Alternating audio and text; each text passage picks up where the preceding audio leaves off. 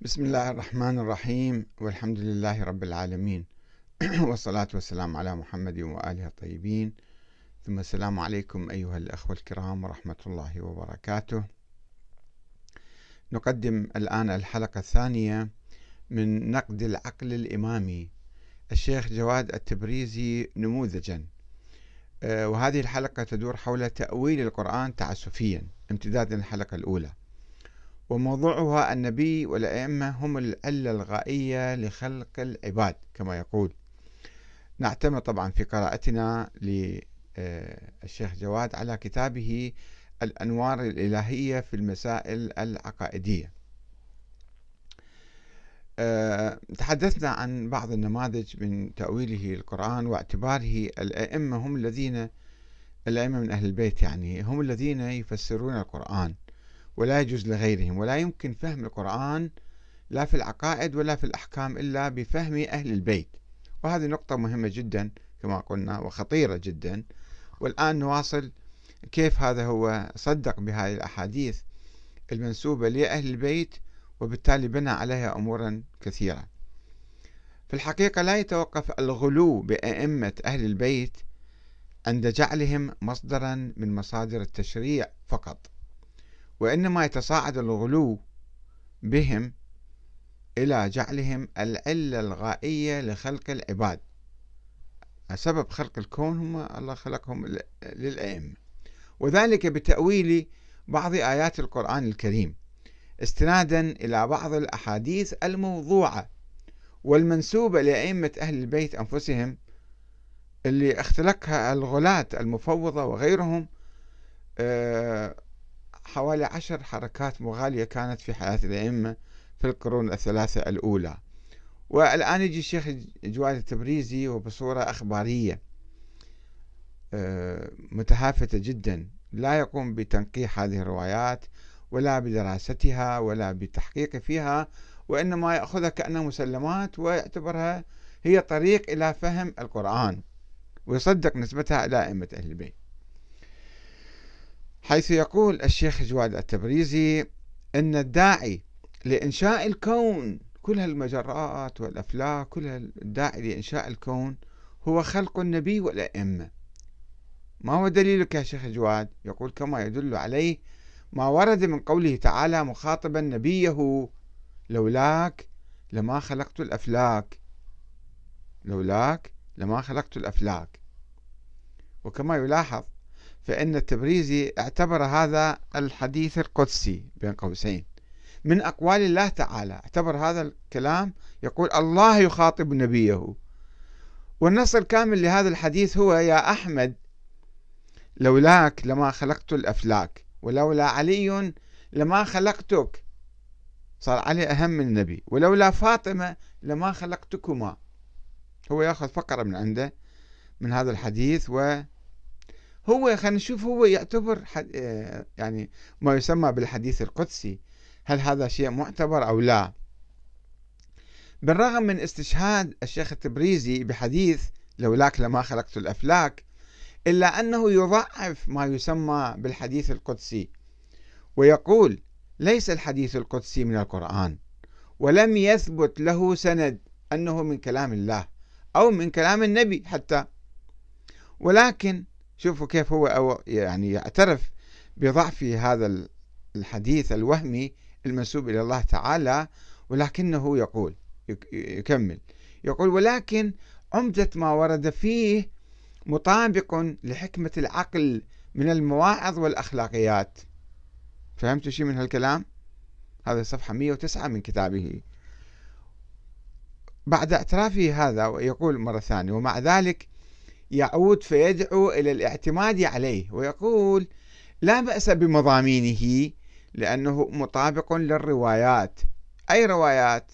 حققت فيها دققت فيها درستها. ومضمون ما ذكر لا يبعد استفادته من القرآن الكريم. يعني بالتأويل التعسفي. مضمون ما ذكر أنه علة الخلق خلق الكون كله والأكوان كلها هم محمد وآل محمد وفاطمة الزهراء مثلا. فهو يقول هذا يعني مضمون ما ذكر لا يبعد استفادته من القرآن الكريم. اقرأ القرآن من أوله إلى آخره. لا تجدون ذلك. حيث يقول شوفوا بهذا التأويل التعسفي حيث قال تعالى وما خلقت الجن والإنس إلا ليعبدون. فيكون النبي غاية للخلقة لأن النبي أفضل العابدين وأولاهم والأمر في الأئمة كذلك. أيضا طبق الأئمة مع مع النبي. بدون أي دليل طبعا لما ورد في الأحاديث الكثيرة من قولهم لولا الحجة لساخت الأرض بأهلها. طيب هذا من جبته أيضا؟ آية قرآنية ولا حديث نبوي ولا حديث متواتر أو صحيح؟ كلام. لولا الحجة. ماذا يعني لولا الحجة لساخت الأرض بأهلها؟ من هو الحجة مثلا؟ ما هي الأرض؟ كيف تسيخ؟ كله بدون تحقيق و ثم يدعي أنه هو مجتهد من كبار المجتهدين طبعا. يعني بهذه الطريقة يلفلف الأمور في الحقيقة ويؤول آه، المسائل وطبعا مو هو واحدة فقط. خلينا نشوف مركز الأبحاث العقائدية التابع لمكتب السيستاني ماذا يقول حول هذا الحديث أيضا. في موضوع الأسئلة والأجوبة. اكتبوا مكتب مركز الأبحاث العقائدية والأسئلة والأجوبة. يقول إن هذا الحديث أخرجه المجلسي في البحار. جزء 57 صفحة 199 عن هذا طبعا تعرفون قيمة الكتاب البحار الأنوار؟ يعني تجميع. هو حتى المؤلف ماله أو الجامع المجلسي لا يعترف بصحة ما ورد في ذلك. كتاب تجميعي يعني قبل 300 سنة. ينقل عن كتاب الأنوار لأبي الحسن البكري صفحة خمسة. من هذا أبو الحسن البكري؟ متى كان؟ ما هو كتابه ما هو سنده هذا كله ليس مهما عند الأخباريين وعند الغلاة طبعا الذين يحاولون أن ينسجوا ما يشاءون من غلو بهذه الطريقة بهذه ال ال الوسيلة. طيب هذا مكتب السيستاني يقول مركز الأبحاث العقائدية الأبحاث العقائدية. لا أدري هل أجرى بحثا حول هذا الموضوع أو بدون أي بحث. وهو يكمل. وهو من الأحاديث القدسية المأثورة والمشهورة بين الفريقين يعني بين السنة والشيعة. بعد صار هذا مشهور ومأثور ما حد يناقش في الموضوع. ويؤيد هذا الحديث قوله تعالى قل إن كان للرحمن ولد فأنا أول العابدين. الزخرف آية 81 فهذه الآية تدل على أن محمدا صلى الله عليه وآله أول الكل. يقول له إذا كان الله عنده ولد أنا الآن أكون أول العابدين. مو يعني أول العابدين اللي الله خلقهم. أبدا المعنى ما يفهم من هذا الحديث ولكن بهذه الطريقة العقل الإمامي يؤلف النظريات. يقول فهذه الآية تدل على أن محمدا أول الكل وجودا وإن كان خاتم الرسل زمانا. وبعد لا يكتفي بذلك. وعلي بن أبي طالب عليه السلام إما هو نفسه كما تدل عليه آية المباهلة نفس النبي صار أو هو قسيم نوره هو بالنص نص, نص النبي نص إله كما يدل عليه قوله صلى الله عليه وآله وسلم أنا وعلي من نور واحد. طيب وين جبت الحديث هذا؟ ما هي صحة الحديث؟ المهم لا تلزيق. وأولاده المعصومين عليهم السلام كلهم مظاهر جماله وكماله كما قال صلى الله عليه وآله. فيهم أولنا محمد وأوسطنا محمد وآخرنا محمد وكلنا محمد. كلهم صاروا شيء واحد نور واحد يعني. طيب من وين جبت الحديث؟ هل حققت في سند يا مركز الأبحاث؟ يا سيد سيستاني اللي أنت تشرف على المركز وعلى هذا على هذه الأبحاث. هل حققتم؟ هل درستم؟ هل نظرتم؟ هل شفتوا السند؟ مع الأسف الشديد. وتدل على هذا المقصد أن الأئمة كلهم والنبي كلهم شيء واحد صاروا وقبل آدم وقبل الكون والله خلقهم خلق الكون كله من أجلهم. تدل على هذا المقصد روايات كثيرة من السنة ومن شاء فليراجع. معارج النبوة ومدارج النبوة وينابيع المودة. نحو ذلك ونحو ذلك. طيب ما قيمة الأحاديث الواردة في كتب الصوفية والحشوية عند أهل السنة مثلا؟ وكذا وردت روايات كثيرة معتبرة كيف معتبرة؟ ماذا يعني الاعتبار؟ كحديث أيضا كحديث الكساء المتسالم عليه بين العلماء الأعلام والمعمول به بين الخواص والعوام. طيب أي حديث كساء؟ أي نسخة من عنده؟ أي رواية؟ أي سند؟ أي عرض على القرآن؟ أي تفكير فيه؟ أي نظر؟ أي اجتهاد؟ هذا كله خلوه على صفحة. لأنه ما شاء الله الحوزة الأمية لا تقترب من هذه الأمور. الوارد فيه وعزتي وجلالي أني ما خلقت سماء مبنية ولا أرضا مدحية ولا قمرا منيرا ولا شمسا مضيئة إلا في محبة هؤلاء الخمسة الذين هم تحت الكساء. أول شيء قال الأئمة وأولاده المعصومين صاروا الآن فقط الخمسة.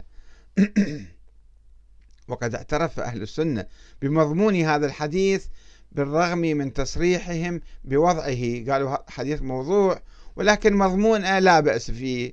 مضمون أنه جيد. طبعا هو الشيخ آه، عباس القمي الذي جمع كتاب مفاتيح الجنان يضعف هذا الحديث ويرفض واحد يحطه في كتابه أو يروي عنه. يقول لا السنة أيضا يؤمنون بكلامه. أشوف شلون تلاعب بالألفاظ. قال محمد بن عبد الحي اللكنوي من هو سوى هذا؟ ما هي قيمته العلمية؟ ما هو سنده؟ كيف قال؟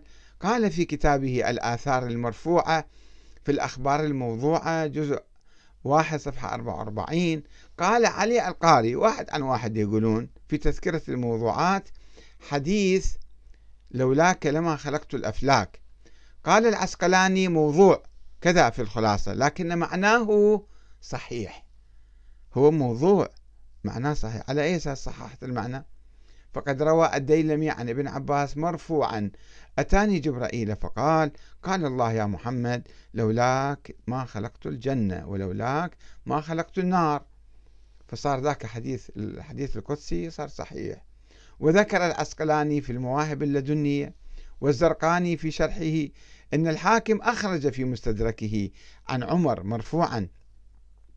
أن آدم رأى اسم محمد مكتوبا على العرش وأن الله قال لآدم لولا محمد ما خلقتك.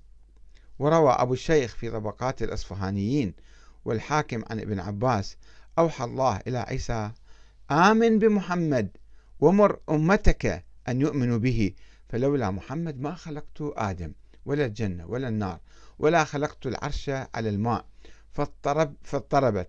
ف فكتبت عليه لا إله إلا الله محمد رسول الله.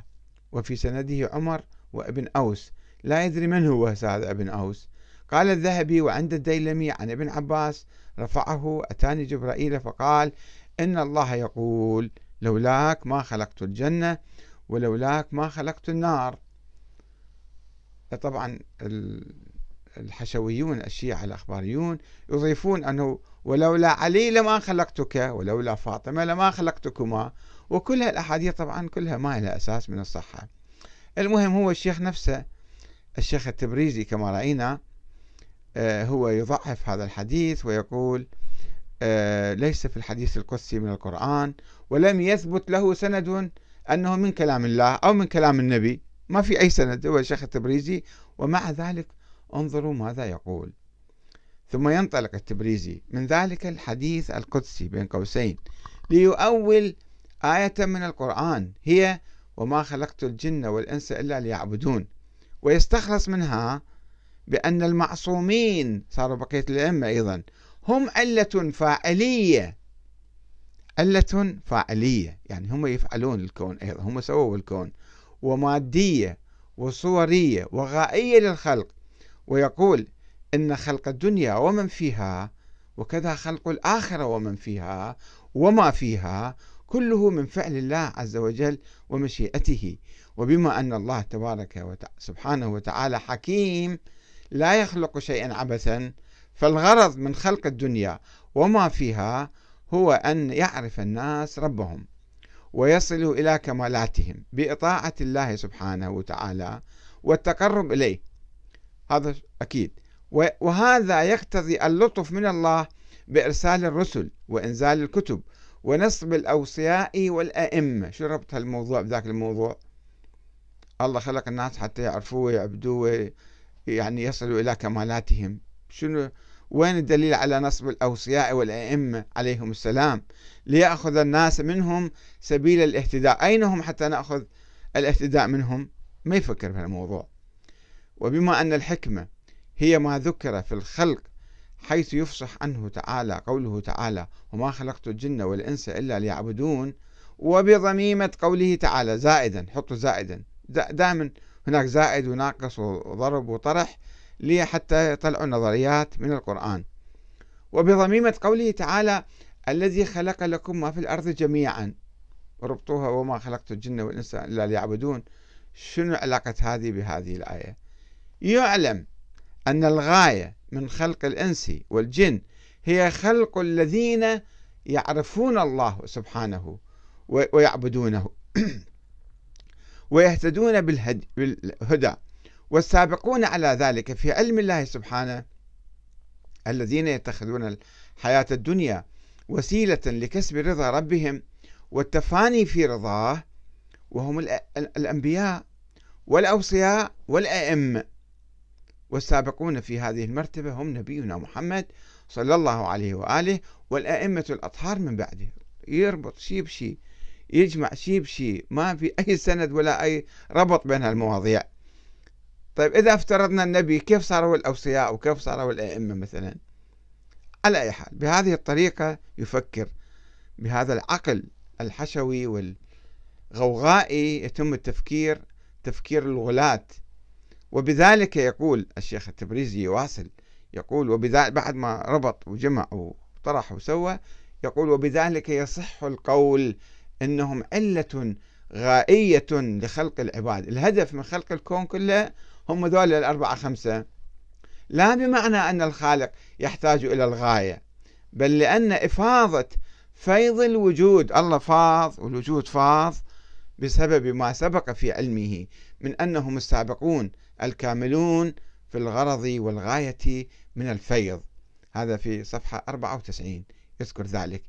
كلام كله إنشائي وكله عبثي وكله بدون أي دليل وإنما مجرد آه، تأويلات وخيالات وتصورات غير واقعية وبعيدة جدا عن القرآن الكريم. هذا هذه الحلقة الثانية وسوف نتحدث آه، عن آه، العقل الإمامي نتقدم نتحدث عن أقدمية الرسول على الخلق أن الله خلق النبي قبل كل الكون كله قبل الخلق كله. وهو أيضا امتداد لتأويل القرآن بصورة تعسفية. والسلام عليكم ورحمة الله وبركاته.